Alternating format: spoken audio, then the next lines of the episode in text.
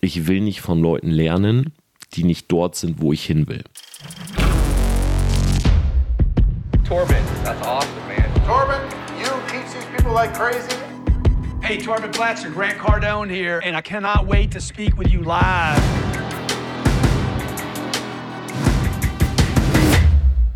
Business Insights von Tom Platzer. Hi und herzlich willkommen zu dieser Podcast-Folge.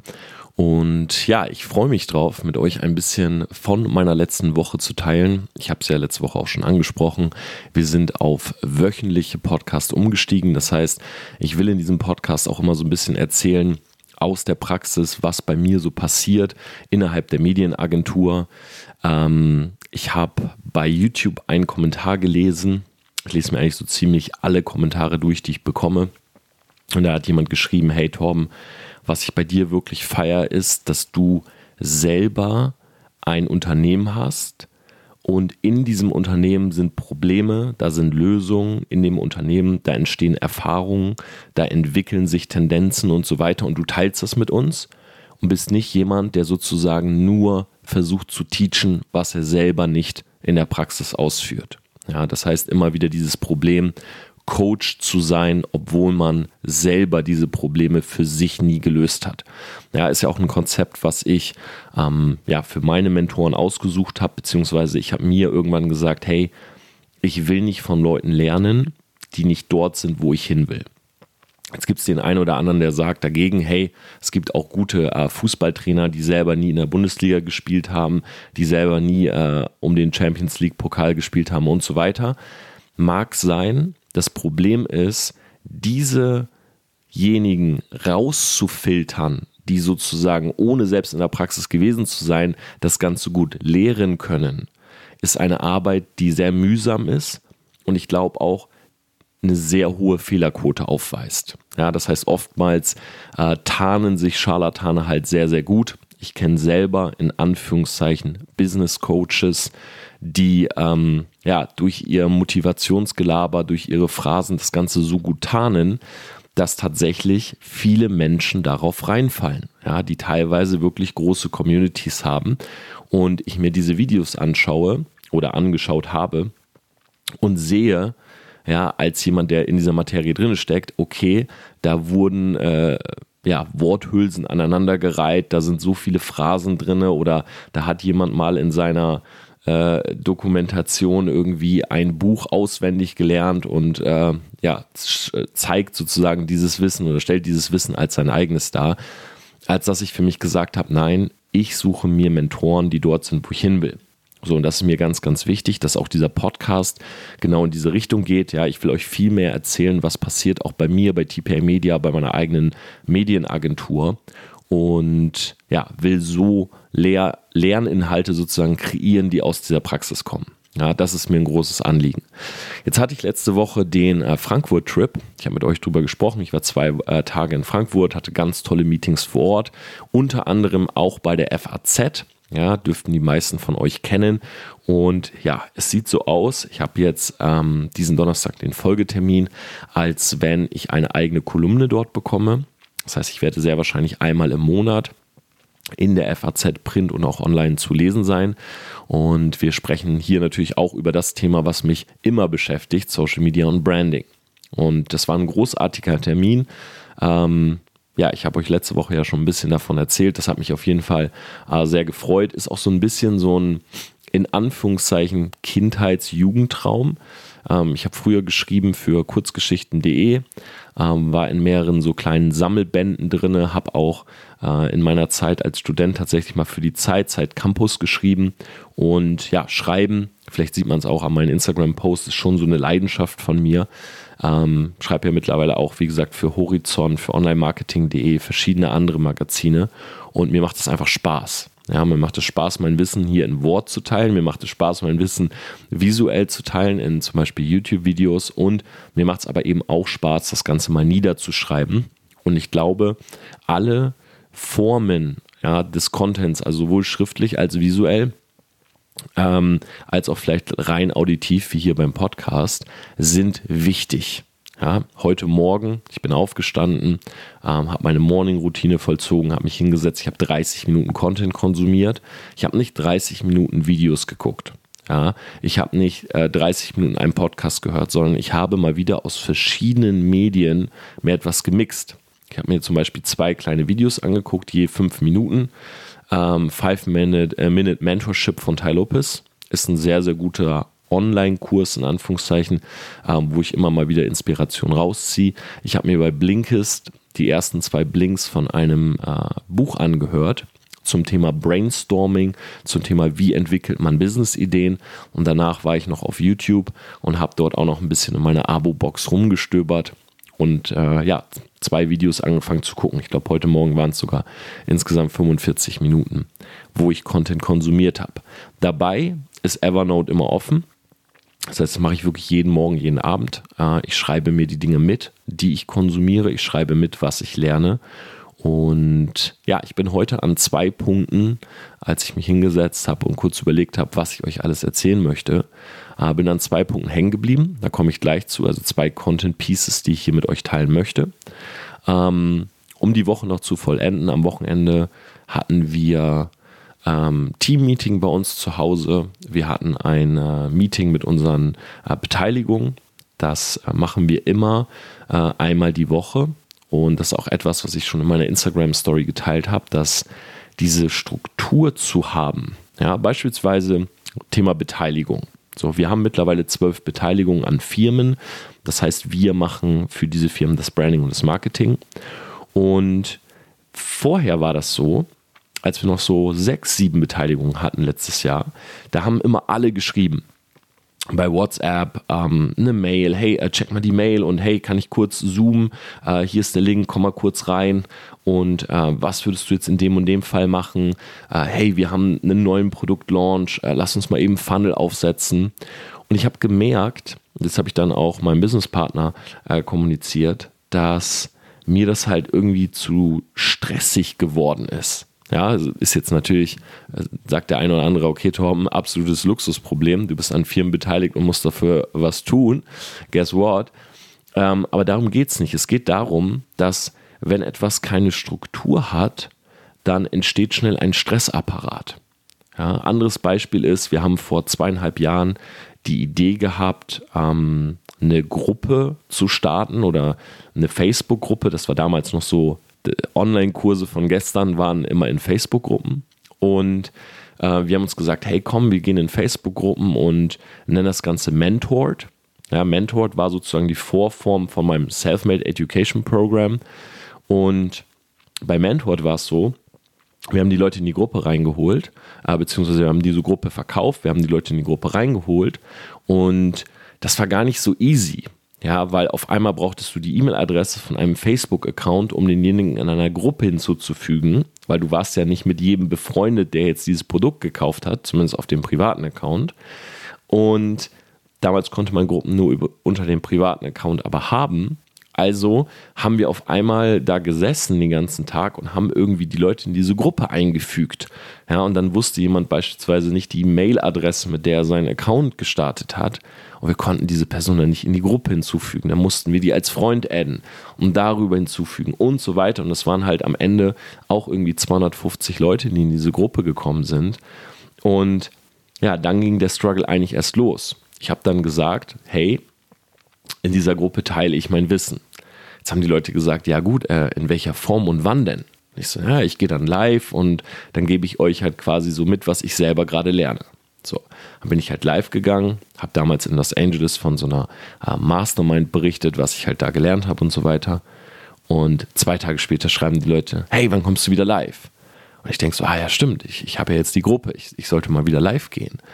Und zu dem Zeitpunkt hatte ich aber kein neues Learning, was ich teilen konnte. Bin also live gegangen und habe einfach Fragen beantwortet. Ja, und habe mir dann so mit den Wochen überlegt, dass diese Gruppe eigentlich mittlerweile äh, einem Blueprint von dem ist, was ich mache. Ja, ich also immer wieder alle zwei, drei Tage live gegangen bin und ich für diese Gruppe aber damals nur 30 äh, Euro genommen habe. Das heißt, für 30 Euro habe ich eigentlich all mein Wissen rausgegeben und den Leuten auch all meine Zeit gegeben. Und ich habe irgendwann gemerkt, hey, ähm, das kann ich nicht mehr machen. Ja, weil es ging dann so weit, dass sich so dieser Zwei-Tages-Zyklus eingependelt hatte und ich konnte nicht alle zwei Tage, wir sind ja auch viel am Reisen gewesen, äh, online gehen in dieser Gruppe und Learnings, die teilweise gar nicht da waren, mit Leuten teilen. Ja, und dann habe ich gemerkt, hey, ich hätte das strukturieren müssen. Ja, ich hätte sagen müssen, ich komme alle zwei Wochen einmal live. Und dann gibt es gebündelt ein Thema. Oder einmal Live-Content, einmal äh, FAQ-Call. So.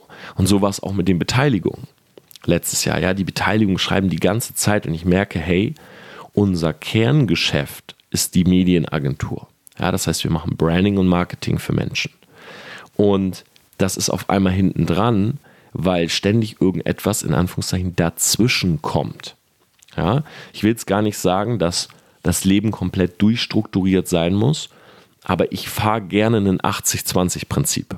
Ja, und das kann ich auch jedem Einzelnen von euch nur raten, wenn ihr bei etwas nicht wisst, in welchem Verhältnis ihr dies tun solltet. Ja, 80-20 funktioniert sehr oft. Beispiel. Ähm, auf wie viele Menschen im Leben sollte man hören? 80% ignorieren, auf 20% hören. Soll ich mehr Theorie oder mehr Praxis äh, in meinem Business walten lassen? 80% Praxis, 20% Theorie. Ja, also das 80-20% äh, Prinzip funktioniert sehr oft und äh, so ist es auch hier. Zu 80% solltest du wirklich Struktur haben für dein Business und zu 20% lass gerne die Kreativität oder die Dinge, die einfach auch kommen, äh, auf dich zu. Ja, lass, lass, sie so, so, lass dich auf diese Dinge auch ein, weil ein komplett durchgetaktetes Leben wird dir halt auch keine Freude bereiten. Ja, manchmal ist es geil, wenn jemand nachts um 2 Uhr schreibt, hey, wollen wir noch mal zum Starbucks laufen und uns Kaffee holen, zu sagen, yes, habe ich Bock drauf, auch wenn ich morgen halt müde bin. So, um mal eins, ein harmloses Beispiel zu nennen. Und ja, so war es mit den Beteiligungen und mit den Beteiligungen und wir haben dann für uns festgelegt, hey, wir machen einmal die Woche ein Call oder ein Meeting. Ja, das heißt, wir holen jeden Monat vier Beteiligungen zu uns ja, und die restlichen bekommen jede Woche einen 15 Minuten Call, wo wir immer wieder besprechen, was wir sozusagen machen, was sind die nächsten Steps. Ja, wenn du das jetzt gerade hörst und sagst, hey, äh, ich will auch äh, mit euch zusammen eine Firma haben, sei direkt gesagt an dieser Stelle. Ähm, soll jetzt keine Werbung sein oder so, aber ich will es einfach mal angesprochen haben. Ähm, ich mache gar keine Beteiligung. Ähm, sozusagen mit Leuten, die mir jetzt eine Business-Idee vorstellen oder so. Einfach weil es gibt unzählige Business-Ideen da draußen. Ich kriege jeden Tag Mails, so hey, äh, ich habe eine coole Idee, lass das mal zusammen machen. Ähm, dafür fehlt mir leider die Zeit. Dafür fehlt mir auch ehrlich gesagt das Engagement. Ähm, bei uns ist die Eintrittskarte immer in einem unserer Branding-Programme zu sein. Ja, das heißt zum Beispiel bei Brandbuilding, könnt ihr mal auschecken, tormplatzer.com slash bb, also wie Bertha, bb. Und ähm, ansonsten ist die andere Möglichkeit der Branding Workshop, ja, der dieses Jahr beispielsweise in Rio stattfindet. So, wenn jemand auf dem Branding Workshop war oder in unserem Brand Building Programm, kann es sein, dass Matt und ich irgendwann sagen, hey, äh, wir haben Lust auf diese Person oder wir sehen da extremes Potenzial. Und dann ähm, schlagen wir eine Beteiligung vor, für die wir dann auch unser Netzwerk öffnen, ähm, PR mitbesorgen, Marketingstrategien machen, das Produkt mitbauen und so weiter. Ja, wie wir es zum Beispiel gemacht haben für einen Max Weiß, äh, wie wir es momentan machen für einen Niklas Pedde, äh, wie wir es machen für Eat Pure, für Seven Times. Äh, Eat Pure ist zum Beispiel äh, veganes äh, Prep Meals, Seven Times ist eine Social Media Agentur, Niklas Pettis Instagram, ähm, Max Weiß Social Media Agentur. Ja, um einfach mal vier von unseren Beteiligungen an dieser Stelle zu nennen. So, also haben wir gesagt, okay, wir bauen diese Struktur, ja, hatten also ganz tolle Meetings letzte Woche wieder. Ähm, der Max und der Valentin waren bei uns. Ähm, der Niklas äh, war ja auch eine komplette Woche hier, wo wir einen Funnel gebaut haben, wo wir zusammen quasi das Jahr durchgeplant haben. Und dann läuft alles seine Wege. Ja, du wirst schnell merken, wenn du Struktur in dein Leben bringst, es, war, es ist am Anfang, es ist front-loaded. Ja, man sagt ja front-loaded Business Modell. Das heißt, du hast am Anfang mehr Arbeit, weil du musst dich beispielsweise einmal hinsetzen und musst die komplette Strategie fürs Jahr machen. Ja, du musst sozusagen überlegen, okay, wann wollen wir welches, welchen Marketing-Move machen? Ja, ähm, was macht Sinn? Was können wir machen zum Black Friday, zu Weihnachten? Ähm, welche Trends kursieren gerade, die man benutzen kann? Man muss teilweise Content vorproduzieren. Man muss Content planen. Ja, wie ich es auch mache für meinen Instagram-Kanal. Da setze ich mich hin am Montagmorgen und schreibe meistens für die ganze Woche die Instagram-Posts. Ja, und dann schicke, schreibe ich die in eine Evernote-Datei und dann sind die da drin und dann brauche ich abends nur noch Copy-Paste und dann poste ich die. So, das ist aber front-loaded, weil mein Montagmorgen ist voll. Ich muss schreiben und schreiben. Mit den Beteiligungen müssen wir planen. Nur, dann hast du halt nicht mehr dieses tägliche, hey, warte mal, komm mal kurz in Zoom, hey, heute Abend brauche ich dich mal eine Stunde, sondern es läuft seiner Wege und zu 20 Prozent lässt man dann sozusagen äh, die Kreativität walten. Ja, oder auch die unvorhergesehenen Dinge. Ja, dann kommt mal ein Anwaltsschreiben, eine kleine Abmahnung wegen einem Bild oder einer Musik, die äh, eingebaut wurde. Dann kommt auf einmal ein neuer Trend ins Spiel, wo man sagt, hey, darauf müssen wir reagieren. Ja, bitte nie vergessen. Warren Buffett, ja, wahrscheinlich einer der großartigsten Denker unserer Zeit äh, zumindest einer der größten Investoren, wenn nicht der größte Investor, hat einmal gesagt, was ist die Fähigkeit, die am ehesten im Zusammenhang steht mit Erfolg? Die Anpassungsfähigkeit. Ja, das heißt, es passieren neue Dinge, es kommen neue Trends und du benutzt sie. Ja, du kannst dann immer sagen, das ist auch das Problem, was tendenziell Menschen haben, die zu strukturiert sind, also die nicht 80-20 haben, sondern 99-1 dann kommt etwas, wie zum Beispiel der TikTok-Trend.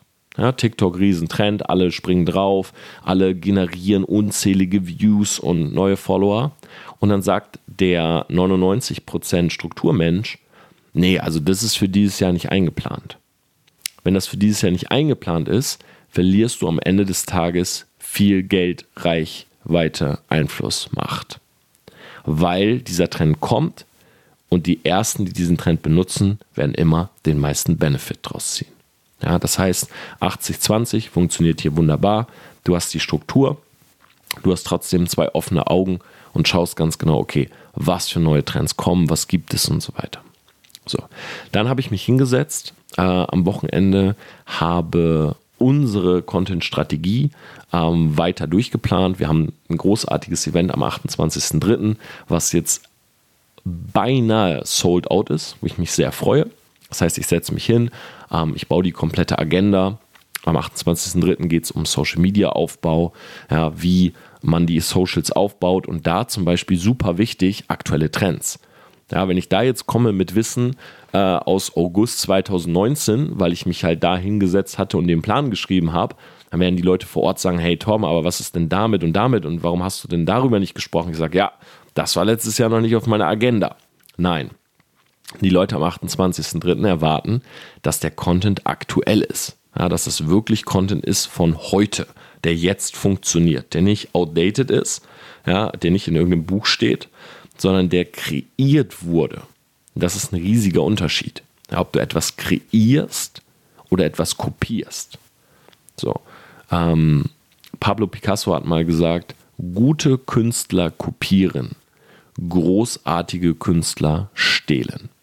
Was heißt das? Das heißt, wenn du etwas kopierst, ja, kann schön und gut sein. Ja, viele kopieren beispielsweise für ihre Online-Programme, ähm, die aus dem Englischen übersetzen die ins Deutsche.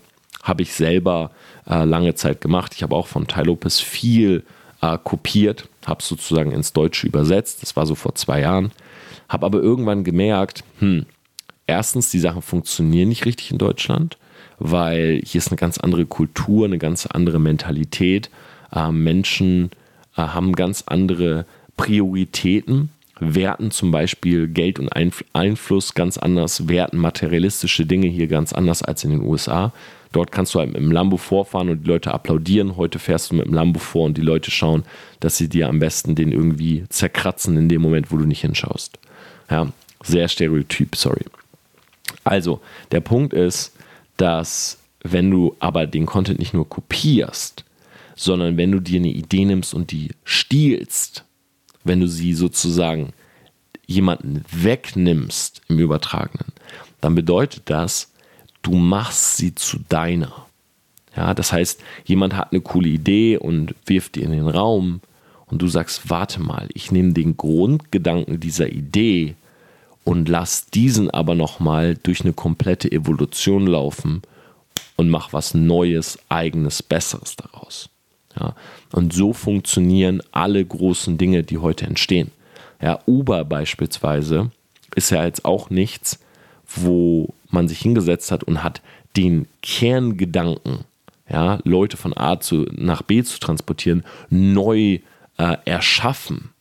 Sondern was hat man gemacht? Man hat sich Taxizentralen angeschaut, man hat sich Taxis angeschaut und hat gesagt, okay, jemand will von A nach B. Er ruft ein Taxi, äh, er ruft bei der Zentrale an, die Zentrale schickt ein Taxi, das Taxi kommt, holt mich ab, fährt mich irgendwo hin. Okay, was sind sozusagen die Probleme, die man hat, der Taxi fährt? Hm. Er telefoniert nicht gerne, weil 2020 telefonieren Leute nicht mehr gerne. Ja, sie wollen am liebsten alles per Klick oder per Voice oder per Chat machen.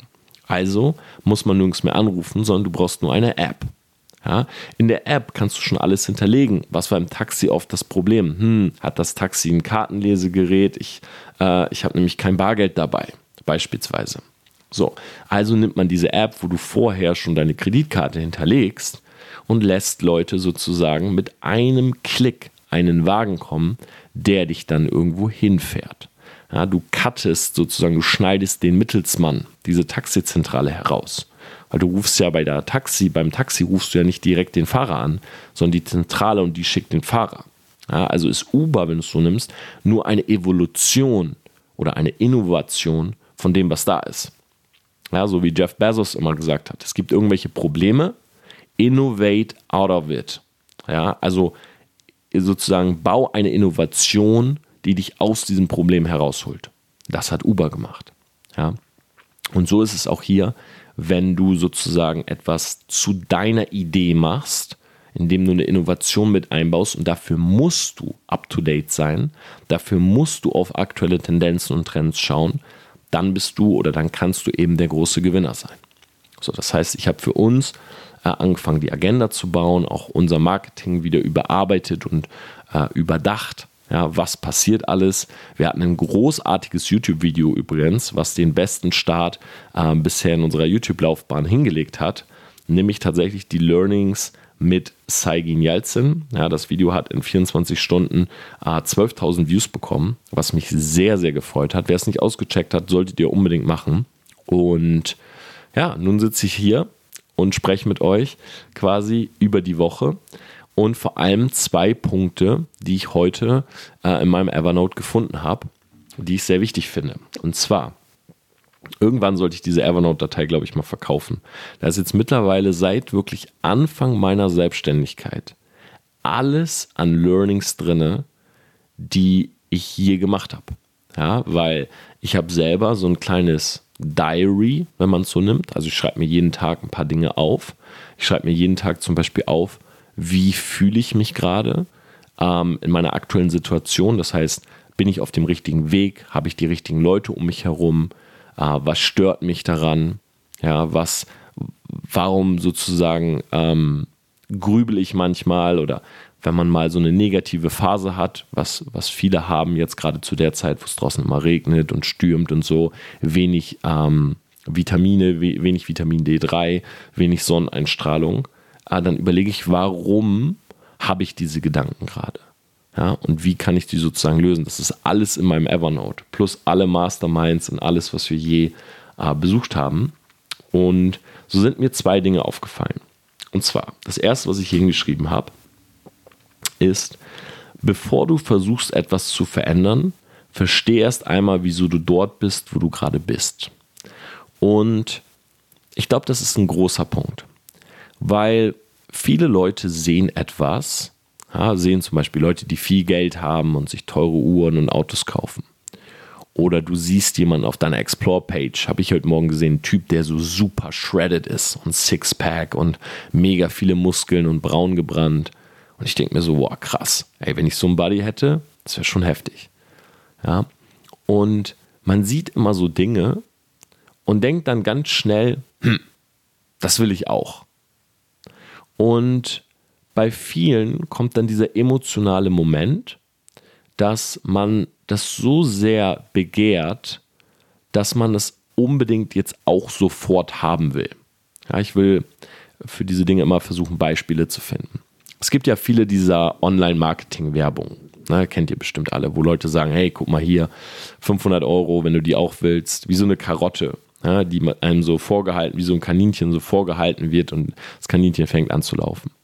Dann sagen Leute so, hey, guck mal hier, 500 Euro. Wenn du die jeden Tag auch verdienen willst, dann klick mal auf den Link und komm mal in mein Mentoring.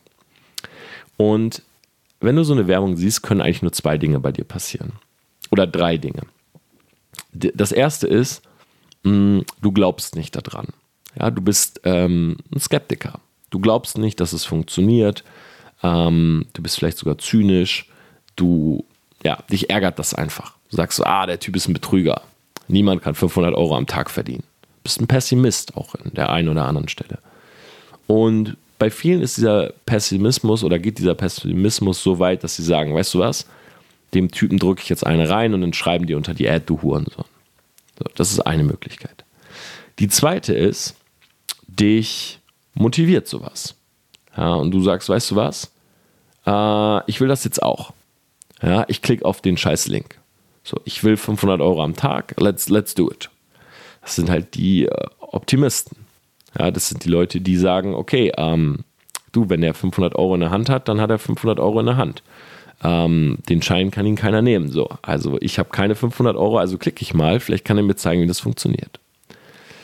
Und der dritte Part, also das ist sozusagen, sind die beiden Extremen. Ja, entweder der Typ ist ein Hurensohn, funktioniert nicht, Betrüger, oder okay, der Typ weiß, wie es funktioniert, der hat 500 Euro. So, was ist in der Mitte? In der Mitte ist der Typ, der sagt, hm, Online-Marketing-Werbung, spannend. Ich analysiere das mal. Ich will verstehen, wie das funktioniert. Ich will verstehen, ist derjenige real oder ist es fake oder ja, kann es funktionieren, ja oder nein. Der Analytiker. Ich glaube, das Verhältnis zwischen denen, die klicken und denen, die beleidigen und denen, die wirklich verstehen wollen, ist in sehr starker Disbalance. Ich glaube, die meisten Leute, wahrscheinlich so 80 Prozent, haten. Ja, oder die spornt es auch nicht an oder so, sondern da ist einfach Neid, Missgunst, Hass vielleicht sogar. Ähm, die sagen, nee, nee, das geht nicht für mich, das geht wahrscheinlich auch nicht für ihn, der Typ ist ein Faker. Dann gibt es wirklich ein paar, die kaufen das Produkt. Aber ich glaube, die allerwenigsten wollen überhaupt verstehen, warum, jetzt kommt's, diese Werbung da ist, warum der Typ das macht und vor allem, warum ich selber eigentlich auch gerne diese 500 Euro hätte. Weil es ist immer dieser emotionale Moment. Ja, Emotionen sind so stark, die lassen unser Gehirn vom Moment ausschalten, lassen das Gehirn ausschalten. Ja, das ist so wie, wenn du im Club bist und du bist halt, äh, du lernst irgendwie ein Mädel kennen oder so dann jetzt so als Typ, du lernst ein Mädel kennen und sie ist ein bisschen angetrunken, aber du findest sie mega heiß und du denkst dir so, ja, hm, was mache ich jetzt? Und dann trinkst du dir selber Mut an, sprichst sie einfach an und es führt halt eins zum anderen. Ihr küsst euch irgendwie auf der Tanzfläche, du nimmst sie mit nach Hause, äh, hast Sex mit ihr, am nächsten Morgen denkst du so, hm, hätte ich vielleicht verhüten sollen? Ich kenne die Frau überhaupt nicht. Am Ende nimmt sie nicht die Pille, ist schwanger, am Ende hat sie AIDS oder irgendwelche anderen Geschlechtskrankheiten. Und dann sitzt man halt eine Woche später beim Gynäkologen und sagt, ja, ich habe da mal wieder was. Müssen Sie sich angucken. So, das ist halt diese schnelle Emotion, wo man halt einfach nicht mehr klar denken kann. Ja, natürlich bist du selten im Club, wenn du leicht angetrunken bist, der Analytiker. Hm, diese Frau sieht mir so aus, als hätte sie mit mehr als 50 äh, anderen Geschlechtspartnern bereits den äh, Akt vollzogen. Also ist die Chance, dass sie vielleicht und so weiter. Ja, das ist natürlich niemand. Nur, ich denke, ihr versteht, was ich meine. Ja, Emotionen setzen das einfach aus. Das ist genauso wie du verliebst dich. Nehmen wir mal ein bisschen romantischeres Beispiel. Du verliebst dich und auf einmal willst du nur noch Zeit mit dieser Person verbringen. So per se ja nicht schlecht ist. Nur wenn halt dein komplettes anderes Leben darunter leidet, dein Business, deine Freunde und so weiter, ähm, dann ist es halt ein Problem. dann ist es halt nichts, was du rational entschieden hast, sondern das ist emotional gewesen. Und genauso ist es auch hier. Ja, jemand bietet dir viel Geld an, du der selber denkst gerade, hey, ich bin in einer scheiß Situation. Ähm, also entweder hasse ich den Typen, weil er lügt mich an, oder ich liebe den Typen und kauf, weil ich glaube, dass ich auch dieses Geld brauche. Bei mir war es so, dass ich oft in meinem Leben diese 180 Grad Wenden ähm, vollzogen habe. Und ich gebe euch jetzt mal ein Beispiel, ähm, wo das überhaupt nicht gut ging oder auch heute noch selten gut geht, wenn ich es mal probiere. Und zwar liebe ich Süßigkeiten. Okay? Und ich bin wirklich schon so eine Naschkatze. So, ich mag, ich, also ich mag auch nicht nur Süßigkeiten, sondern ich mag auch salzige Sachen. Salzigkeiten sind auch in Ordnung. So, ich mag, ich mag das abends so, das ist wahrscheinlich noch von meiner Gamerzeit, am Rechner zu sitzen und irgendwas zu essen. Ja, das ist so salzige Heringe oder irgendwelche äh, Gummibärchen und so weiter. Und ich habe dann so ein, zwei Mal im Jahr diese Phase, wo ich mir so in den Spiegel, äh, wo ich so in den Spiegel schaue und so denke, hm, du könntest eigentlich mal wieder ein bisschen runterschredden. Ja, ich bin eigentlich jetzt gut im Sport dabei und baue auch echt gut Muskeln auf. Ähm, und damit bin ich voll happy.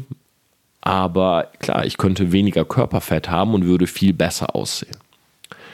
Und was ich dann oft mache, ist, ich sage mir von heute auf morgen, und den Fehler mache ich komischerweise immer wieder.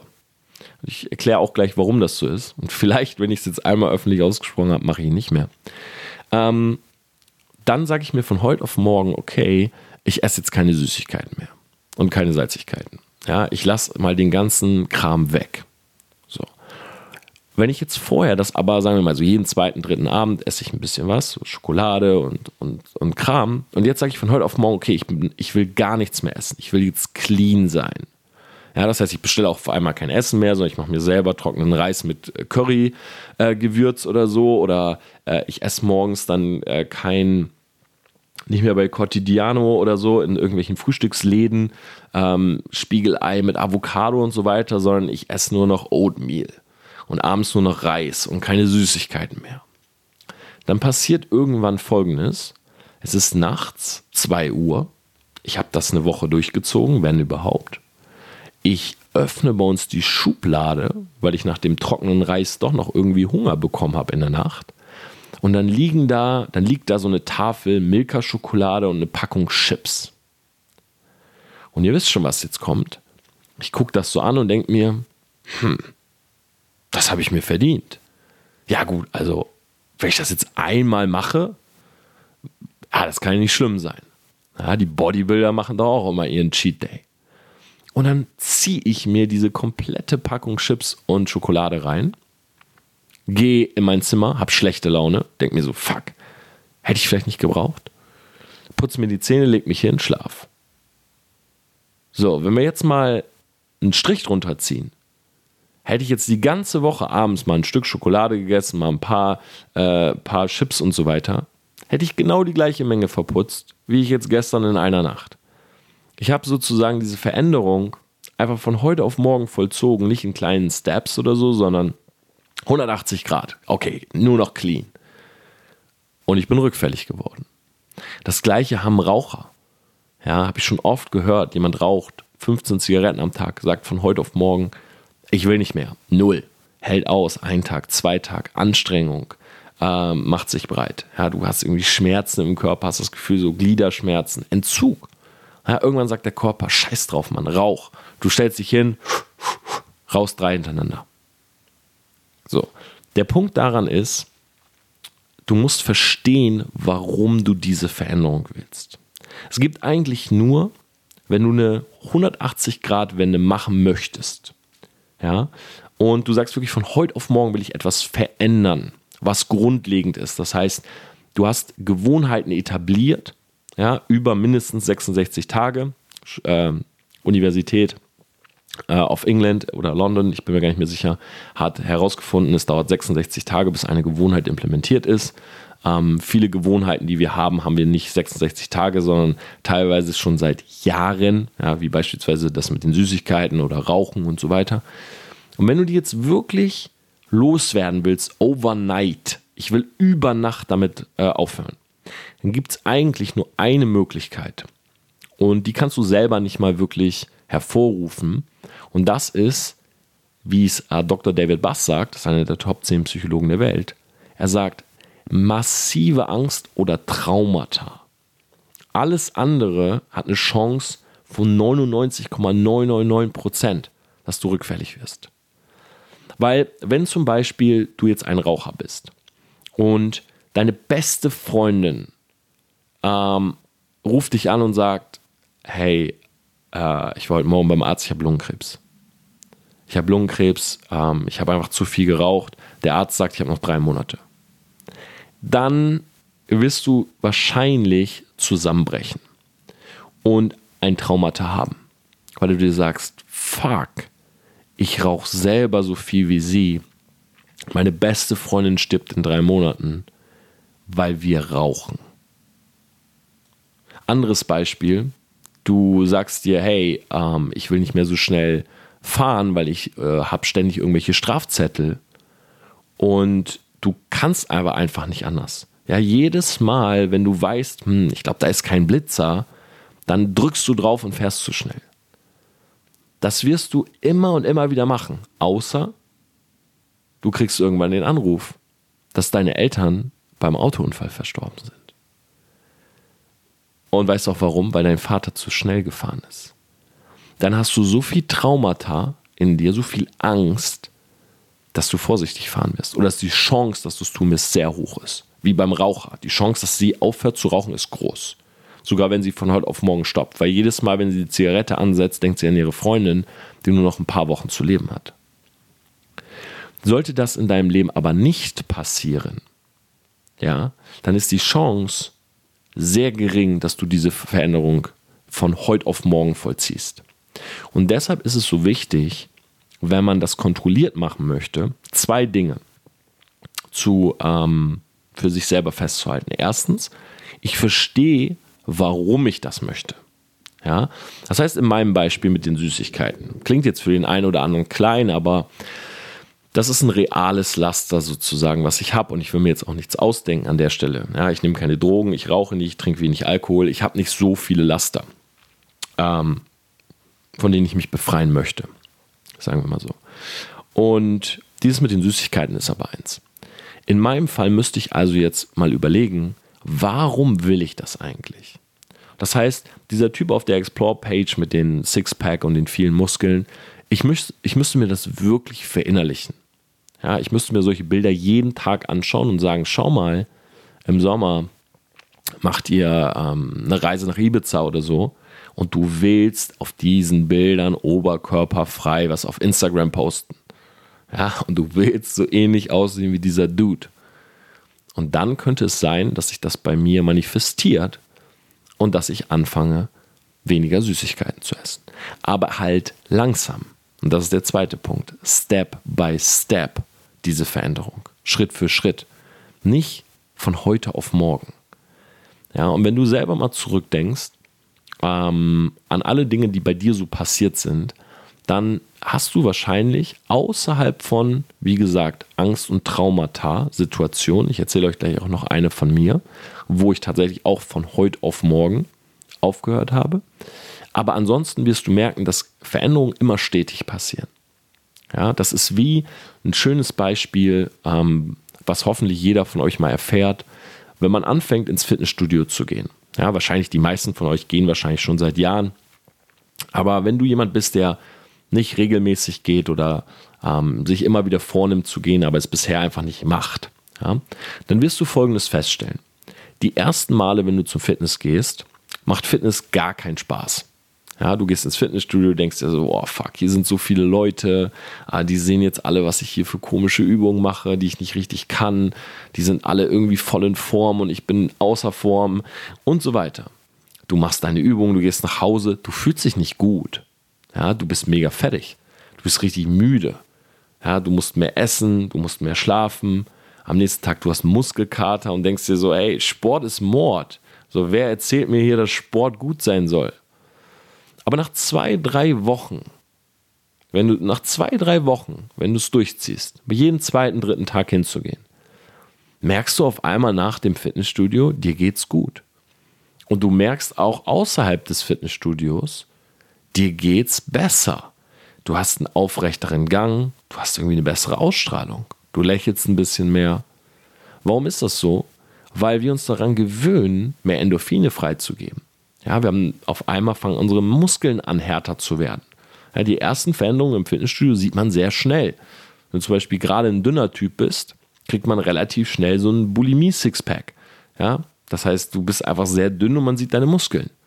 Und du guckst in den Spiegel und denkst, ja, das, das fühlt sich gut an. So, auch wenn man so seinen eigenen Trizeps anfasst, du denkst, wow, okay, der, der ist schon echt groß geworden. So.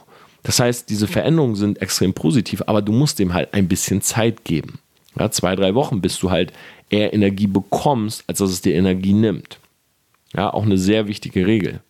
Wenn du mal während des Tages müde bist, ich werde da ein eigenes Video zu machen, Dinge, die dir Energie rauben, geben dir Energie. Das ist ein schöner Leitsatz, den man sich merken kann. Dinge, die eine Energie rauben, geben eine Energie. Das heißt, du bist zum Beispiel müde und denkst so, boah, ich würde am liebsten schlafen, aber du willst jetzt keinen Nap machen. Ja, auch Nap kann ich hier und da mal empfehlen. 18 Minuten schlafen geben ungefähr zwei Stunden Energie. Ähm, aber du sagst, ich will jetzt nicht, dann geh raus und lauf eine Runde. Und du wirst merken, du hast danach mehr Energie. Ja, ich kann das jetzt wissenschaftlich an der Stelle nicht begründen, aber es ist in der Regel so. Ja, ich habe irgendwie ein bisschen Durchhänger. Im äh, Frühling, Sommer sagt Matthias dann oft zu mir: Hey, komm, lass ein paar Körbe werfen. Ich denke mir am Anfang: Oh nee, jetzt Basketball spielen. Dann gehen wir hin, werfen Körbe, ich komme nach Hause, bin motivierter. Ja, Endorphine, ich habe mich bewegt. So. Und das solltest du für dich selber einfach mal hinterfragen oder für dich selber halt festlegen. Veränderung kannst du immer dann vollziehen, wenn du weißt, warum du sie vollziehen willst. Du brauchst für dich selber den Grund. Ja, unser Unterbewusstsein steuert uns. Und unser Unterbewusstsein muss überzeugt werden. Wenn du einfach nur eine fixe Idee hast, oh, ich äh, will jetzt mehr Sport machen, dann sagt unser Unterbewusstsein erstmal nichts. Aber in dem Moment, wo du anfängst, dir die Sportsachen anzuziehen, sagt es, echt? Willst du um die Uhrzeit gehen? Boah, die Hose ist ganz schön eng geworden, oder? Willst du dir nicht lieber neue Sportklamotten bestellen, bevor du gehst? Und ganz ehrlich, mit den Schuhen, mit Ultra Boost ins Fitnessstudio, das konnte man vor zwei Jahren machen, das geht doch jetzt nicht mehr, oder? So, und dann denkst du dir so, hm, ja, vielleicht ist was dran. Und wenn du es bis dahin noch geschafft hast, dann kippst du dir zu Hause die Wasserflasche ein und dann sagt dein Unterbewusstsein, oder kaufen wir erst BCAAs, bevor wir gehen. Sei mal ehrlich. Und wie gesagt, die Uhrzeit wird halt mega voll sein, ne? Vielleicht gehst du erstmal joggen, bevor du ins Studio gehst. Dann sehen die Leute nicht, dass du so übergewichtig bist. Und ganz ehrlich, hast du nicht eigentlich was anderes zu erledigen? Musst du nicht eigentlich noch einen Podcast aufnehmen? Einen Instagram-Post machen? Wolltest du nicht heute Abend um 18 Uhr die Liste abgeben? So. Und irgendwann sagst du dir selbst, okay, weißt du was? Scheiß drauf, ich gehe morgen. So läuft's. Wenn du dich aber hinsetzt und dir wirklich mal überlegst, okay, warum willst du ins Fitnessstudio? Ja, die ganzen Gründe, so dumm es klingt, einfach mal aufschreiben und deinem Unterbewusstsein klar machen, durch Manifestierung, durch Affirmation. Ja, das heißt, du guckst dir beispielsweise immer wieder Bilder an von Leuten, die in Form sind. Ähm, du sagst dir selber, dass du halt ein fitter Mensch bist, dass du es halt schaffen kannst und so weiter. Dinge, die ich jetzt nicht unbedingt in meinem Alltag habe, aber die funktionieren können. Dann wird dein Unterbewusstsein irgendwann mit dir auf einer Wellenlänge sein und sagen, okay, let's go, lass es machen. Und der zweite Punkt ist Step by Step. Ich habe gerade gesagt, ähm, Dr. David Bass sagt, dass du halt Traumata brauchst, wenn du halt diese 180-Grad-Wende willst, also Angst oder Traumata, und sonst immer Schritt für Schritt. Ein Punkt in meinem Leben, wo es tatsächlich mal 180 Grad war, war der, als ich mich selbstständig gemacht habe. Das heißt, als ich 27 war nach dem Studium und dann gesagt habe, okay, ähm, ich will mein eigenes Ding machen, da war die Angst bei mir und ich, ich weiß die Situation wirklich noch im Detail, obwohl es mittlerweile auch schon irgendwie sechs Jahre oder so her ist. Ich saß in dieser Wohnung in Oldenburg. Ja, ich hatte echt eine schöne anderthalb Zimmer Wohnung äh, in Oldenburg, mitten in der Innenstadt. Ich glaube 700 Euro warm oder so hat die gekostet. Ich komme von der äh, Uni, äh, nach Hause und ich weiß, okay, es sind noch ein paar Formalia zu tun, aber ich bin eigentlich durch. Ja, ich werde keine Vorlesung mehr besuchen, ich werde keine Hausarbeit mehr schreiben, ich muss nicht mehr hin. Ich bin durch, ich kriege meinen Abschluss. Und ich sitze da und bin natürlich im Gespräch mit der Uni, wie das jetzt weiterläuft. Man hat damals so einen Betreuer gehabt, der einem dann sozusagen zeigt, wie man sich fürs Referendariat anmeldet. Ähm, ich bin im Gespräch mit meinen Eltern, die sich riesig freuen, das Studium ist beendet. Und ich sitze da und ich denke so, fuck, ich will das nicht. Und ich, ich rufe meine Mutter an und ich hatte richtig Angst, als ich sie das erste Mal angerufen habe, nicht in mir zu sagen, nee, nee, ich gehe nicht ins Ref, sondern der, der erste Gedanke von mir war, ich studiere einfach nochmal drei Semester ein Fach dazu. Und zwar Geschichte. Das ist auch zulassungsfrei, kann man sich so einschreiben. Ich rufe so meine Mutter an und ich sage so, hey Mama, ähm, ja, hm, und denk mir halt irgendwas aus. So, ja, du weißt, mit meinen Fächern ist ja gar nicht so einfach. Äh, meine Betreuungslehrerin hat zu mir heute gesagt, vielleicht sollte ich noch ein drittes Fach dazu nehmen. Hm, ja, ich habe überlegt, Geschichte zu machen und so weiter. Und meine Mutter sagt, nein, nein, nein, Tom, jetzt hör mal auf. Ich merke schon so, hm, das, das wird nicht so einfach, sie zu überzeugen. Ähm, und ich habe deshalb sozusagen um Erlaubnis gefragt, weil meine Eltern haben mein Studium ein bisschen mitfinanziert. Äh, also ich hätte es nicht gebraucht, muss man auch dazu sagen. Ich habe selber äh, schon vorher gutes Geld verdient, aber meine Eltern wollten mich einfach sozusagen unterstützen. Für die war das irgendwie ein gutes Gefühl, äh, mir mal 500 Euro zu geben, zu sagen, hey Tom, hier, wenn du mal ausgehen willst und so weiter. Und deshalb, und weil ich auch das Studium irgendwie für meine Eltern gemacht habe, wollte ich halt um Erlaubnis fragen. Und ich dachte aber, ich kriege das hin. Aber es war, da war keine Chance. Meine Mutter hat gesagt, Tom, du bist 27. Wenn du jetzt dein Referendariat machst, du bist mit äh, 29 Lehrer oder so. Ja, das ist nicht so früh. Und dann habe ich gemerkt, okay, das stimmt, meine, meine Ma hat recht. So habe ich wieder aufgelegt. Und dann ging das weiter. Und ich habe in der Nacht nicht eine Sekunde geschlafen. Und es war irgendwann, ich war super übermüdet. Es war nachts, glaube ich, 4, 5 Uhr oder so. Ich saß auf meinem Bett. Ich habe geweint in der Nacht. Ja, ich habe nachgedacht. Ich habe versucht zu whiteboarden. Ich habe Musik gehört. Und irgendwann habe ich gesagt, weißt du was? Das geht nicht. Ich muss was eigenes machen. So, was ist passiert? Ich bin an den Rechner gegangen und habe angefangen zu googeln. Ich habe angefangen zu googeln, was kann man machen? Ja, Business-Ideen und so weiter. Aber ich sage euch ehrlich, ich bin auf nichts gekommen. Weil damals, als ich 27 war, also vor, vor sechs Jahren oder sechseinhalb Jahren, da gab es noch nicht ähm, Social Media Agencies. Ja, oder das war noch nicht so wirklich präsent. Im Internet waren jetzt auch nicht so Business-Gurus oder so. Und dann bin ich zu dem zurück, was ich mit 21 schon mal gemacht hatte. Und habe mir im Vertrieb eine Firma ausgesucht. Ja, eine Firma, bei der ich übrigens heute noch bin. So, ich habe diese Firma äh, nicht mehr gewechselt. Ja, ich habe mir eine Firma ausgesucht, bin da hingegangen und habe einen Restart gemacht im Bereich Vertrieb Network Marketing. Und das war mein Einstieg wieder in die Selbstständigkeit. Ich bin da rein und viele von euch kennen die Geschichte. Ich will jetzt auch gar nicht diese Folge zu lang ziehen. Aber ich bin in dieses Business und ich wusste, ich will, ich wusste, ich will auf keinen Fall Lehrer werden. Ja, ich bin sozusagen über das Sherlock Holmes Prinzip. Ja, wenn du nicht weißt, wer der Täter ist, schließ Leute aus. Und so habe ich es halt auch hier gemacht. Ich bin einfach hin und habe überlegt, was ich nicht will. Und das war eine Möglichkeit, erstmal nicht die Dinge machen zu müssen, die anstehen, nämlich mein Referendariat. So, in der Zeit waren alle gegen mich. Meine Mutter ausgerastet, Vater verstummt, ja, wollte anscheinend auch nicht mehr wirklich was mit mir zu tun haben. Freunde, alle haben mich für bekloppt erklärt. Aber in mir war so eine Angst, dass ich jetzt, weil für mich war so dieses, wenn ich das Referendariat mache oder wenn ich da reingehe, dann gibt es kein Zurück mehr.